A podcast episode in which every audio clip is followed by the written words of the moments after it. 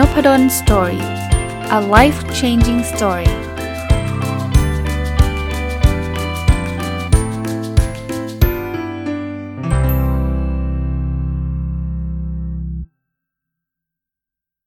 สวัสดีครับ ยินดีต้อนรับเข้าสู่นพดล Story Podcast นะครับ แล้วก็วันเสาร์นะครับสวัสดียินดีต้อนรับเข้าสู่รายการผู้ประกอบการวันหยุดหรือ Weekend Entrepreneur นะครับ ก็ยังอยู่กับหนังสือเล่มนี้นะหลายตอนทีเดียวนะ เพราะว่ามีรายละเอียดแล้วก็มีเรื่องราวที่อยากจะนำมาแชร์นะครับ หนังสือชื่อ Don't Sweat the Small Stuff About Money นะครับ คนเขียนคือคุณริชาร์ดคาร์ลสันนะอะเริ่มกันเลยจะได้ไม่เสียเวลานะ ผมจะหยิบเรื่องราวมามาเล่าให้ฟังแล้วพยายามจะลิงก์หรือว่าเชื่อมโยงกับการเป็นผู้ประกอบการวันหยุดด้วยนะครับ วันนี้เริ่มต้นจากอันนี้ครับ เป็นข้อแนะนำจริงๆมันเป็นข้อแนะนำเรื่องการเงินนะไม่ได้เป็นเฉพาะผู้ประกอบการวันหยุด แต่ว่าแน่นอนเรื่องผู้ประกอบการมันหยุดกับการเงินก็ต้องเกี่ยวข้องกันนะเขาบอกว่าเราต้องเปิดใจกว้างในการรับข้อแนะนำนะคือบางคนเนี่ยอาจจะต้องเรียกว่ามีอีโก้สูงอะคืออาจจะมีมีความรู้ในเรื่องนั้นระดับหนึ่งอะแต่ว่าถ้าเราไม่เปิดใจกว้างในการรับข้อคิดเห็นเนี่ยเราจะบอกว่า เอ้ย คนนี้มันรู้ไม่เท่าเรานู่นนี่นั่นเนี่ย ตัวเราจะพัฒนาตัวเองได้ยากนะครับ ไม่ว่าเราจะมีประสบการณ์ยังไงก็ตามนะ อย่างน้อยๆฟังเขาหน่อยนะโดยเฉพาะคนที่เป็นลูกค้าเราเนี่ยสมมุติว่าสมมตินะ เราเรารับจ้างถ่ายรูปแล้วเราเป็นคนที่ถ่ายรูปเก่งนะแต่คนที่เขามาเป็นลูกค้าเราเขาอาจจะอยากได้รูปแบบนั้นแบบนี้เขาเราถ่ายมาเราอาจจะรู้สึกว่ารูปนี้มันสวยมากเลย มันใช้เทคนิคระดับชั้นเลิศถ่ายออกมาเนี่ย แต่ลูกค้าไม่ชอบอะ ลูกค้าเขาอาจจะอยากได้อีกแบบหนึ่งอะเอาแบบง่ายๆ เรียบๆอะไรเงี้ย ซึ่งถ้าเกิดเราเป็นคนที่ไม่เปิดรับฟังนะ เราก็บอกโอ้โหงี่เง่าที่สุดเลย รู้ไหมรูปนั้นกระจอกมากอะไรเงี้ย แต่ถามว่าสุดท้ายเนี่ยคือคุณทำแบบนี้นะ คุณไม่เปิดรับแล้วคุณยิ่งไปว่าเขาเงี้ยนะ ไม่มีใครอยากจะมาให้เราทำงานนะ แล้วไม่ใช่เขาคนเดียวนะครับ เขาก็พูดเฮ้ยคนนี้อย่าไปจ้างเว้ย คนนี้นี่แบบโอ้โหเยอะเยอะนะ ก็เปิดรับฟังความคิดเห็น ผมไม่ได้บอกว่า อ๋อ ถ้าอย่างนั้นเนี่ย ลูกค้าพูดอะไรต้องทำตามหมด ถ้าบางอย่างเราคิดว่าเราไม่อยากทำหรือว่ามันอยู่นอกสโคปหรือนอกเหนือความสามารถหรือว่ารู้สึกขัดกับลักษณะของเราบุคลิกภาพของเราก็บอกเขาดีๆ ได้นะ แต่รับฟังความคิดเห็นไว้ก่อนนะครับอะมาดูอันถัดไปนะครับก็แน่มาถัดไปเขาบอกว่า เวลาเราทำธุรกิจเนี่ยให้เราถามตัวเราเองนะว่า เราช่วยแก้ปัญหาเรื่องนั้นได้ยังไง คือคือมี 2 มุมนะ อันแรกคือมุมแก้ปัญหาก่อนอันนี้ผมเพิ่มเพิ่มเติมให้นะว่า คือ ลูกค้ามีปัญหาอะไรที่เราจะทำธุรกิจเพื่อไปตอบโจทย์ลูกค้าด้วยนะแล้วอีกมุมหนึ่งเรื่องปัญหาอีกมุมหนึ่งนะให้เราถามด้วยนะว่าสมมุติว่ามันเกิดคอน FLICT มันเกิดอะไรก็ตามที่มันเป็นปัญหาในการทำธุรกิจเนี่ย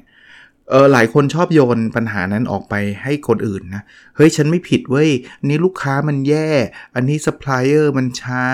อันนี้มันคนอื่นหมดเลย เพื่อปกปกป้องตัวเองเคยเคยเห็นไหมครับภาษาอังกฤษเขาเรียกว่า defensive อะ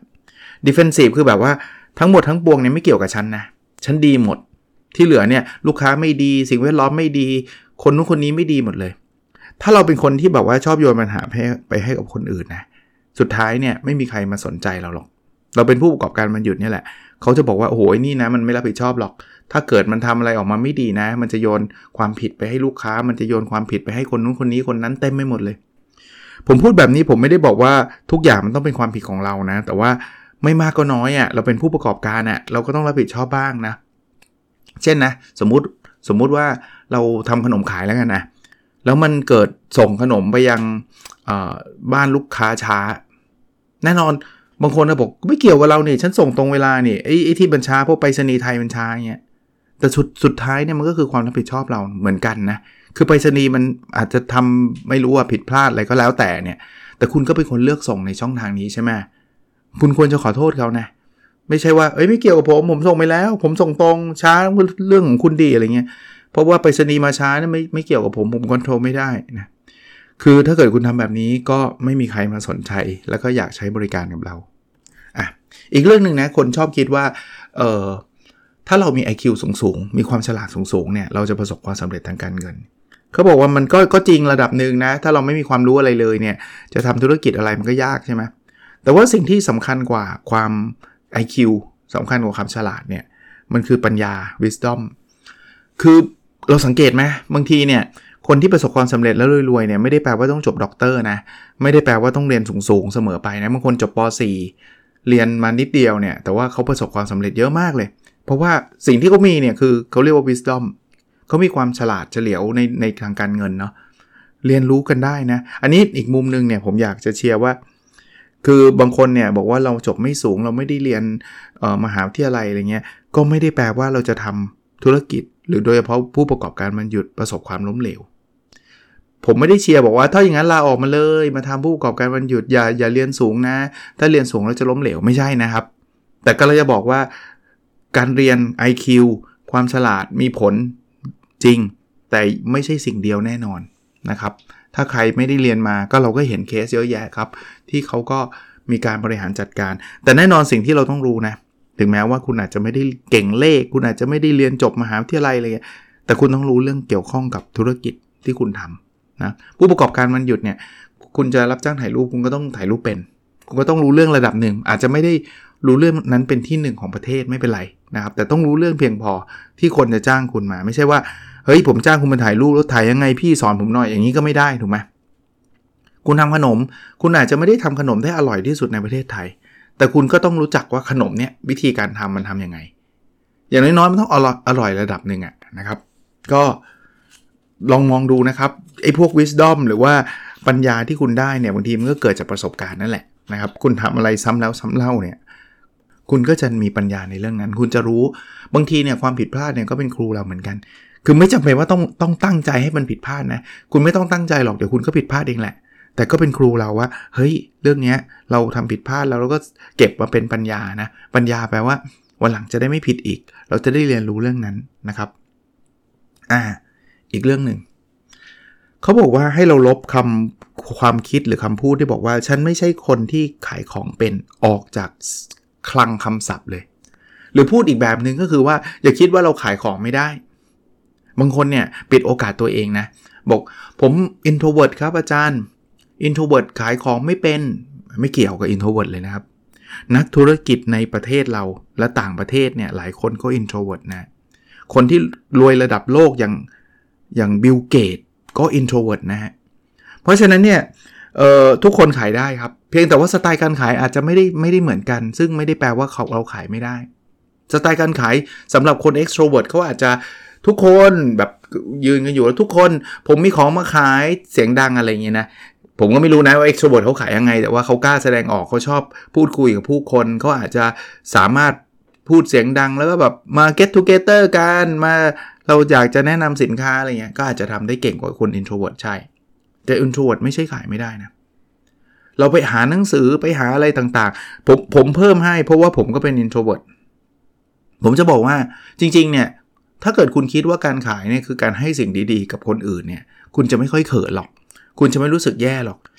หลายคนที่เป็น introvert หรือแม้กระทั่ง extrovert เองเนี่ย เขินไม่กล้าขาย เพราะว่าคุณมี mindset ว่าคุณจะไปขอตังค์เขาอะซึ่งจริงไม่ใช่นะครับ การขายคือการแลกเปลี่ยนที่ยุติธรรม เพราะว่าถ้าเขาไม่ยุติธรรม เช่น ของมันไม่ดีแล้วคุณไปชาร์จราคาแพง คุณไม่ต้องกลัวหรอกมันจะไม่เกิดการซื้อขายเกิดขึ้น เพราะอะไร เพราะเขารู้สึกว่าไม่คุ้มเงินเขาไงเพราะฉะนั้นเนี่ยสิ่งที่คุณทำเนี่ยมันต้องตอบโจทย์เขาอยู่แล้วไม่มากก็น้อย เช่น ผู้ประกอบการวันหยุดอยากทำคุกกี้ขาย แน่นอนคุณขายชิ้นละล้านไม่มีใครซื้อ เพราะว่าเขารู้สึกว่าเงินล้านมันไม่คุ้มกับคุกกี้ชิ้นเดียวใช่ไหมแต่ถ้าเกิดคุณขายในราคาที่มันเหมาะสมอะคุณบอกได้เลย แล้วคุณไม่ได้คิดว่า เฮ้ย คนนี้เอาเงินมาให้เรา เราไปขอเงินเขาไม่ใช่ เขาเอาคุกกี้เราไปครับ แล้วมันทำให้ชีวิตเขามีความสุข คนรับจ้างถ่ายรูปเนี่ย เขาถ่ายไม่เป็นคุณไปถ่ายรูปสวยๆให้เขาเนี่ยทำให้ชีวิตเขามีความสุขนะคุณกำลังเอาความสุขไปให้คนอื่น คิดแบบนี้แล้วคุณจะเริ่มรู้สึกดี ส่วนตัวนะผมผมเล่าประสบการณ์ผมให้ฟังนะตอนแรกๆออกหนังสือเนี่ยไม่กล้าบอกใครเลยด้วยว่าทั้งทั้งที่ออกหนังสือขายนี่นะไม่กล้าแม้จะจะจะพูดลงใน Facebook เขียนใน Facebook ว่าเออหนังสือเสร็จแล้วนะ มันเขินนะ่ะมันรู้สึกแบบอีอะไรเงี้ยคือคืออายอะ่ะแต่มองอีกมุมนึงนะ หนังสือเนี้ย มันไปสร้างประโยชน์ให้คนอ่านนะ เรามีหน้าที่บอกเฉยๆ หน้าที่ตัดสินใจอยู่ที่คนซื้อ อย่างหนังสือ OKR อันนี้อันนี้ขายแทรกไปด้วย ผมบอกเลยว่าหนังสือนี้เกี่ยวกับ OKR นะ เป็นความรู้ที่ผมสะสมมา แล้วผมผมคิดว่ามันจะเป็นประโยชน์กับคนที่อยากใช้ OKR คราวนี้ถ้าเกิดคนฟังก็บอกไม่ได้ใช้ หรือเขาไม่เห็นประโยชน์ของ OKR เขาก็ไม่ซื้อก็จบ เราไม่ได้ไปรบกวนอะไรเขานี่ครับเราไม่ได้บอกโทรไปหาเขาวันละสามครั้งซื้อเปล่าซื้อเปล่าแล้วเปล่านี่ เราแค่บอกว่ามันมีหนังสือแบบนี้นะ ส่วนคนที่ซื้อเนี่ยเขาต้องเห็นแล้วแหละว่า OKR เนี่ยมันมีประโยชน์ คือถ้าไม่มีประโยชน์เขาก็ไม่ซื้อ เท่านั้นเองง่ายๆแบบนั้นนะ ก็อย่าไปรู้สึกแย่นะว่าทำไมเราออกหนังสือมาคนนั้นไม่ซื้อคนนี้ไม่ซื้อก็เขาไม่คิดว่ามันเอาไปใช้ประโยชน์ได้ก็ดีแล้วที่เขาไม่ซื้อนะ ส่วนตัวผมนะ คือสิ่งที่กลัวที่สุดคือซื้อไปแล้ว แล้วรู้สึกว่ามันไม่ใช่อะอันนั้นอะไม่ไม่ไม่ไม่ค่อยอยากเลย เพราะว่าอะไรเพราะว่า ผมผมบางคนชอบอังนี้ไหนไหนพูดเรื่องนี้แล้วเลยเถิดปีก คือบางคนเนี่ยชอบแบบ ส่วนตัวแล้วกันนะ ผมผมก็ไม่ได้ว่าใครโดยเฉพาะเจาะจงหรอกแต่ว่า คือพูดให้กำกวมอะหนังสืออันนี้ตอบโจทย์ทั้งหมดเลยอะไรเงี้ย ซึ่งไม่ถ้าเกิดคนซื้อไปแล้วเขาเขาคิดว่ามันใช่อะ แล้วมันไม่ใช่ขึ้นมา เขาไม่รู้สึกหรอคือไม่รู้นะตัวผมผมรู้สึกนะว่าอ้าวเฮ้ย มันไม่ใช่ก็ต้องไม่ใช่ดิ มีคนพูดอ่าผมยกผมยกตัวอย่างตัวตัวผมแล้วกันนะหนังสือเล่มแรกอะความลับการวัดผลเนะมีหลายคนเขาเป็นนักการศึกษานะเขาจะคิดถึงเรื่องการวัดผลการศึกษา เช่นออกข้อสอบเด็กอะไรเงี้ยผมจะบอกเลยนะ ว่ามันไม่ใช่วัดผลอันนั้นนะครับ อันนี้มันวัดผลทางธุรกิจ เอาให้ชัด แต่ถ้าเกิดถ้าเกิดผมอยากได้เงินนะ ผมอาจจะเออมันก็คงแอปอัดแอปใช้ได้อะไรเงี้ยซึ่งมันไม่ใช่ไงคือไม่ใช่คือคือควรจะบอกนะ อันนี้เลยเถิดไปตั้งเยอะนะครับ แต่ว่าทุกคนขายได้นะครับ เพียงแต่ว่าเราก็ไปเรียนรู้ก็ได้นะครับ ว่าวิธีการขายยังไงที่มันเหมาะกับตัวเราอะไรก็ว่าไปนะ ถัดไปนะครับ มาดูคำแนะนำอีกเรื่องหนึ่ง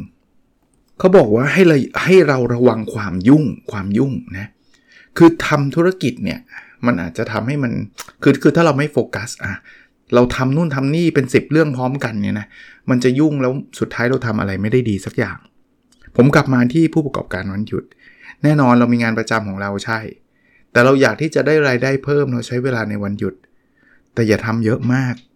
บางคนเนี่ยโหยผู้ประกอบการวันหยุดทำพร้อมกัน 5 เรื่องพร้อมกันเนี่ยเราจะทำได้ไม่ดีเลยครับ แต่ละเรื่องเนี่ยมันจะวุ่นวายแล้วก็ชีวิตวุ่นมากๆเนี่ยเบิร์นเอานะ อย่าลืมนะ จันถึงศุกก็ทำงานนะ แล้วเสาร์อาทิตย์ทำอีก 10 เรื่องเนี่ยไม่ไหวครับโฟกัสเถอะ ส่วนตัวให้ผมแนะนำนะครับ ผู้ประกอบการวันหยุดเนี่ยทำเรื่องเดียวพอ แล้อยู่กับมันนะแต่เป็นเรื่องที่เรารักนะอยู่กับมัน ถ้าอยากจะเปลี่ยนเปลี่ยนได้ แต่ไม่ใช่ว่าทำทีเดียว 7 เรื่องพร้อมกัน ถ้าท่านจะทำแบบนั้นก็ก็ลองดูก็ได้นะ ผมผมก็ไม่ได้ว่าเลยหรอกแต่ว่า ถ้าลองดูแล้ว ผมว่าเดานะ มันคงไม่ค่อยสำเร็จหรอก เพราะว่ามันมันเหนื่อยนะครับ มันยุ่งนะอีกอีกเรื่องหนึ่งที่ต้องคอนเซิร์นนะครับสำหรับผู้ประกอบการวันหยุดคือความสัมพันธ์กับครอบครัว แน่นอนเงินสำคัญผมรู้นะ แต่ว่าถ้าทำผู้ประกอบการวันหยุดแล้วมันทำให้เราไม่เจอหน้าลูกหน้าภรรยาหน้าสามีเราเลย ไม่เจอพ่อแม่เราเลยเนี่ยคือมันมันเยอะไปอะ่ะผมว่าเราต้องมีเวลาแบ่งให้กับลูกกับครอบครัวด้วย ประเด็นคือจริง ๆ ช่วยกันทำเนี่ยจะเพอร์เฟกที่สุดครับผู้ประกอบการวันหยุดไม่จำเป็นที่จะต้องแบบอยู่ไกลๆจากครอบครัวนะหลาย ๆ ครั้งเนี่ยทำขนมเนี่ยเอามาช่วยกันนั่งช่วยกันทำอย่างเงี้ยเป็นมันเป็นกิจกรรมครอบครัวที่ดีแล้วแถมได้รายได้ด้วย แต่โอเคล่ะถ้าใครจะรับจ้างถ่ายรูป ก็คงมาครอบครัวไปคงไม่ค่อยสะดวกใช่ไหมแต่ไม่ใช่ว่าไปไม่ได้นะบางทีก็ไปได้นะขับรถไปเที่ยวด้วยกันเนี่ยไปถ่ายรูปพัทยาก็อาจจะไปเที่ยวพัทยาด้วยกันก็ไปได้ แต่ถ้าไปไม่ได้ก็ให้เวลาวันอาทิตย์บ้าง วันไหนบ้างให้ให้เวลากับครอบครัวด้วยนะครับอะอันนี้เป็นข้อแนะนำที่ถ้าเกิดฟังฟังชื่อล้วจะงงนะเขาบอกว่าให้เราคิดถึงหิมะสีม่วง เขาบอกอะไรนะหิมะสีม่วงคืออะไร เขาบอกนั่นนั่นคือพอยต์เลย เวลาผมพูดถึงหิมะสีม่วงรู้สึกไง สงสัยใช่ไหมมันมีที่ไหนล่ะอาจารย์เห็นนะหิมะสีม่วงนี่ไงพอยต์ของเขาคือเขาบอกว่าเวลาทำอะไรอะให้ลองกล้าทำอะไรที่มันแตกต่างบ้าง คุณจะคุณจะขายอะไรก็แล้วแต่เนี่ยลองคิดมุมที่แบบว่าว้าวบางบางคนเนี่ยนะคนลองดูธุรกิจนะบางธุรกิจเนี่ยขายได้เพราะชื่อ คือชื่อมันแบบน่าน่าสนใจอะ่ะ อาหารอ่าร้านอาหารร้านร้านก็ทั่วๆไป อาหารก็ทั่วๆไป แต่ชื่อร้านนี่แบบต้องไปอะเออ อันนี้ก็คือการสร้างความแตกต่าง ผมไม่ได้บอกว่าต้องเป็นชื่ออย่างเดียวนะ คุณทำขนม คุณมีอะไรที่แบบว้าวบ้างไหมเน้นไม่ได้แปลว่าต้องว้าวทุกเรื่องทุกอย่างชื่อก็ต้องว้าวสูตรก็ต้องว้าวว้าวว้าววาวหมดบางทีว้าวเยอะมันก็เฟื่อนะ หรือว่าถ้าคุณไม่ comfortable หรือว่าคุณไม่สบายใจที่แบบ เฮ้ย อันนี้ไม่ว้าวได้ไหมอาจารย์ ก็ไม่ต้องว้าวก็ได้นะ แต่ว่าเราลองลองคิดดูว่าเรามีอะไรที่แบบว่าไม่เหมือนคนอื่นมั้งแล้วชูจุดนั้นเนะ่ยยิ่งยิ่งจุดนั้นมันเป็นตัวตนของเรายิ่งดี เพราะว่าเราจะทำได้อย่างธรรมชาติเลยนะธรรมชาติเลยอะมาดูอันถัดไปนะเขาบอกว่าให้เราเนี่ยรู้จักเอ่อปล่อยวางสิ่งที่มันไม่ดีในอดีตบ้างนะจริงๆอันนี้ไม่ได้เกี่ยวกับเรื่องการเงินอย่างเดียวนะครับ ทุกเรื่องในอดีตเลยก็ได้ แต่ว่าถ้าเราโฟกัสเรื่องการเงิน เพราะว่าเราอยู่ในรายการผู้ประกอบการมันหยุดเนี่ยเขาบอกบางทีเนี่ยเราอาจจะเคยโดนโกงมาก่อนในอดีตอะในในบางเรื่อง แต่เราไม่ปล่อยวางไม่ปล่อยวางเกิดอะไรขึ้นครับ เราก็จะงุนหงิด ดูสิไอ้คนนี้มันโกงเรา แล้ววันหนึ่งพูดมันห้ารอบพรุ่งนี้พูดอีกมะรืนพูดอีก คนที่ทำงานกับเราเนี่ยเขาเขาจะรู้สึกไงก็บอกว่ามันเหมือนกับ เราขับรถไปแต่ว่าในขณะเดียวกันแทนที่ขับไปได้เนี่ยก็นันใส่เกียร์ถอยหลังเนี่ยเกียร์ถอยหลังคอยหยุดยั้งไงเพราะว่านั่นไงตอนนั้นไงจำได้แล้วก็ย้อนกลับไปเรื่องเดิมอีก พวกเนี้ยต้องต้องลดละเลิกบ้างนะลดละเลิกบ้างถ้าอยากจะทำธุรกิจ แน่นอนเก็บเป็นบทเรียนได้ คนที่เคยโกงก็อย่างอย่าไปดีกว่าเขาโอเค แต่ไม่ใช่ว่าเราจะพูดซ้ำซ้ำซ้ำซ้ำอยู่นั่นแหละบางทีไม่พูดออกมาก็คิดอยู่นั่นแหละเจ็บใจเจ็บใจอะไรเงี้ย ถ้าคิดบ้างว่ามันก็มันก็แทนที่จะเอาหัวคิดไปคิดอย่างอื่น มันก็ไม่ได้คิดอะมันก็เป็นแค่คิดเจ็บใจอย่างเดียว อ่ามาดูอันถัดไปนะครับเขาบอกว่าให้เราเลิกคิดว่าตอนที่คุณแบบรีแลกซ์รีแลกซ์ก็คือผ่อนคลาย หรือว่าตอนที่คุณมีความสุขเนี่ยแปลว่าคุณกำลังจะเดินทางไปสู่ความล้มเหลวโอ้ข้อนี้เนี่ยผมว่าเป็นข้อแนะนำที่ดีนะ เพราะว่าเราเราอยู่ในสังคมหรือเราชอบอ่านหนังสือประเภทที่ว่ากว่าจะสำเร็จเนี่ย ต้องผ่านหนทางอันทรหดโหดร้าย ต้องนอนไม่ได้นอนติดกัน7คืนอะไรอย่างเงี้ยคือคือคือเรื่องบางทีมันดราม่าผมผมเข้าใจนะมันมีคนแบบนั้นจริงๆนะที่แบบว่าทำงานไม่หยุดไม่หย่อน แล้วสุดท้ายกลับขึ้นมา แต่ผมผมมองแบบนี้นะ จริง ๆอะ่ะหนังสือหรือว่าพวกเนี้ยคือเขาก็พยายามจะขุดเรื่องราวประมาณเนี้ยเพราะว่ามันขายได้ไงมันดูแบบโหเห็นไหมกว่าเขาจะรวยเนี่ยนะเขาแบบ เก็บขยะมาก่อนเขามาโอ้ทำงานหนักตลอดเวลาอะไรเงี้ยเขาถึงรวย แต่ต้องบอกว่าคนรวยที่มันไม่ต้องเก็บขยะ หรือว่าคนรวยที่ไม่ต้องทำงานหนัก คนรวยที่นอนหัวค่ำตื่นมาออกกำลังกาย ก็มีไม่น้อยนะครับ เพียงแต่เรื่องพวกนั้นมันอาจจะดูไม่เซ็กซี่ไงมันดูขายไม่ได้ไงเพราะว่าถ้าผมเขียนพ็อกเก็ตบุ๊กเรื่องหนึ่งนะ ผมบอกว่าอ๋อผมอ่านหนังสือครับ แล้วเสร็จแล้วผมก็ทำสิ่งที่เขาหนังสือแนะนำเสร็จแล้วผมก็รวย หนังสือเล่มนี้ไม่น่าไม่น่าอ่านอะ ไม่มีดราม่าเลย แต่หนังสือที่แบบน่าอ่านมันคือ หนังสือที่แบบโดนไล่ออก เสร็จแล้วไม่มีอะไรจะกินเลยต้องลุกขึ้นมาแล้วขายก๋วยเตี๋ยว ปรากฏว่า โอ้โห ไม่มีคนซื้อเลย โดนโกงร้านก๋วยเตี๋ยวอีก คือชีวิตมันจะต้องแบบโอ้โหตกต่ำดำดิ่ง แล้วเสร็จแล้วสุดท้ายสู้ชีวิตกลับมาจนกระทั่งรวยอะไรเงี้ยโหอยากอ่านใช่ปะแต่มันทำให้เรารู้สึกไงหลายคนรู้สึกว่าอ๋อถ้าคุณจะรวยคุณต้องผ่านอะไรแบบนี้คราวนี้รู้สึกแบบนี้มากๆเนี่ยนะ เราก็จะเริ่มรู้สึกกลัวว่า เฮ้ย เนี่ย ถ้าฉันพักผ่อนเนี่ย ฉันคงไม่รวยหรอก ถ้าฉันมีความสุขแบบนี้ฉันคงไม่รวยหรอก จริงๆไม่ใช่นะครับ การพักผ่อนการมีความสุขเนี่ย ส่วนตัวนะ ผมว่ามันเป็นองค์ประกอบสำคัญของความสำเร็จทางการเงินเลย คุณไม่พักผ่อนนะ คุณทำงานตีสองตีสามแล้วคุณเครียดตลอดเวลาเนี่ย โอกาสสำเร็จคงมีแหละ แต่ส่วนตัวผมไม่ ผมว่ายาก ยากกว่าคนที่พักผ่อน คนที่ แบ่งเวลาเป็นคนที่ใช้เวลาอย่างมีความสุข แล้วสุดท้ายในแอดดีเอ็นนะเราเอาเงินมาเพื่อเพื่ออะไรครับ เพื่อความสุขนะ ถ้าเกิดเราจะต้องทุกข์แล้วต้องไปแลกเงินมาบางทีมันอาจจะไม่คุ้มก็ได้นะ ไม่คุ้มกับความเครียดไม่คุ้มกับสุขภาพที่เสียไป ลองดูดีๆนะครับ ลองดูดีๆนะมาดูอันถัดไปนะครับเขาเขาพูดถึงเรื่อง burnout อ่าคราวนี้ไอ้ burnout เนี่ยทุกคนคงเข้าใจแหละ แล้วทุกคนคิดว่าเกินการ burnout เนี่ยมันคือสิ่งที่ไม่ดี ใช่ไหมเราไม่อยาก burnout ใช่ไหม burnout แปลว่าเราหมดแรง เราทำอะไรเยอะแยะเยอะแยะไปหมดแล้วเราก็รู้สึกว่าไม่ไหวแล้วนอนก็ไม่ไหวอะไรก็ไม่ไหวสุขภาพสุดโทรมอะไรเงี้ยแล้วเราก็รู้สึกว่าฉันไม่มีพลังกายพลังใจที่จะทำอะไรต่อไปแล้ว นี่คือเบิร์นเอาแต่ว่าเขาบอกให้มองอีกมุมหนึ่งนะบางทีเบิร์นเอาเนี่ยมันอาจจะนำไปสู่สิ่งที่ดีก็ได้ แต่ว่าพูดง่ายๆว่าเมื่อไหร่ก็ตามที่คุณทำอะไรสักอย่างแล้วคุณรู้สึกเบิร์นเอาเนี่ย มันกำลังเป็นสัญญาณเตือนคุณนะว่าเรื่องนั้นนะ่ะคุณทำมันไม่ใช่ตัวตนคุณ หรือคุณทำเยอะเกินไป คุณควรจะหยุดได้แล้ว อย่างคนเขียนเนี่ยเขาบอกว่าเขาเคยอยากเป็นนักเทนนิส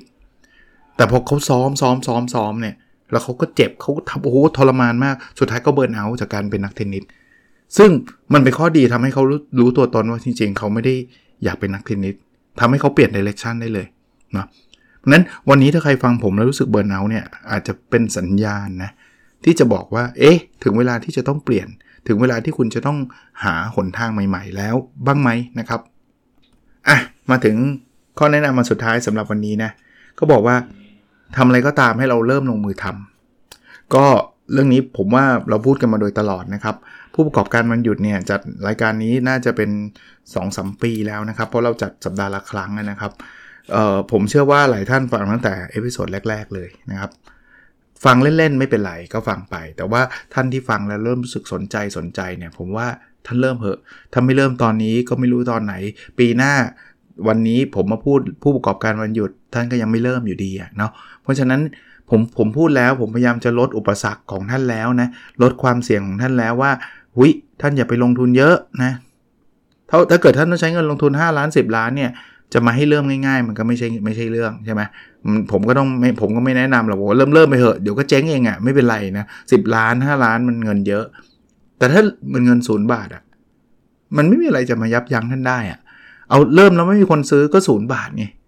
เอาบางคนบอกมันไม่ศูนย์บาทอาจารย์เอาเอาเอาที่ท่านเสียได้อะสองร้อยห้าร้อยพันหนึ่งเอาเอาเสียได้เท่าไหร่อะนะเอานั้นเลย worst case scenario คือเสียเงินแค่นั้นเนี่ยมันก็จบนะ ผมว่า ลองดูฮะ เพราะว่า best case scenario เนี่ยมันอาจจะเปลี่ยนชีวิตท่านได้เลยนะครับ แลกกันแล้วคุ้มนะ อย่าใช้เงินลงทุนเยอะนะครับ เดี๋ยวคนไม่ซื้อก็ไม่ซื้อก็ไม่ซื้อดิไม่เห็นเป็นไรเลย ผมตอนตอนผมจัดพอดแคสต์นะผมก็มีความคิดนะ เดี๋ยวคนไม่ฟัง แต่ผมคิดอีกที คนไม่ฟังแล้วคุณจะอายใครวะ ก็มันไม่มีคนฟังอะ่ะ ผมก็เลยจัดจนมาถึงจุดเนี้ยซึ่งมีคนฟังเป็นหมื่นเลยอะไม่เคยคิดนะว่าจะมีคนฟังเยอะขนาดนี้ แต่ว่านั่นนั่นมันจุดเริ่มต้นเล็กๆไงลองดูนะครับอะคงเหลือสักประมาณ 2 สัปดาห์หนังสือเล่มนี้ คงไม่เบื่อก่อนนะ มันเป็นไมซ์เซ็ตเกี่ยวกับการเงิน ซึ่งผมคิดว่าคนเป็นผู้ประกอบการวันหยุดก็น่าจะได้ประโยชน์ แล้วเราพบกันในตอนถัดไปนะครับ สวัสดีครับ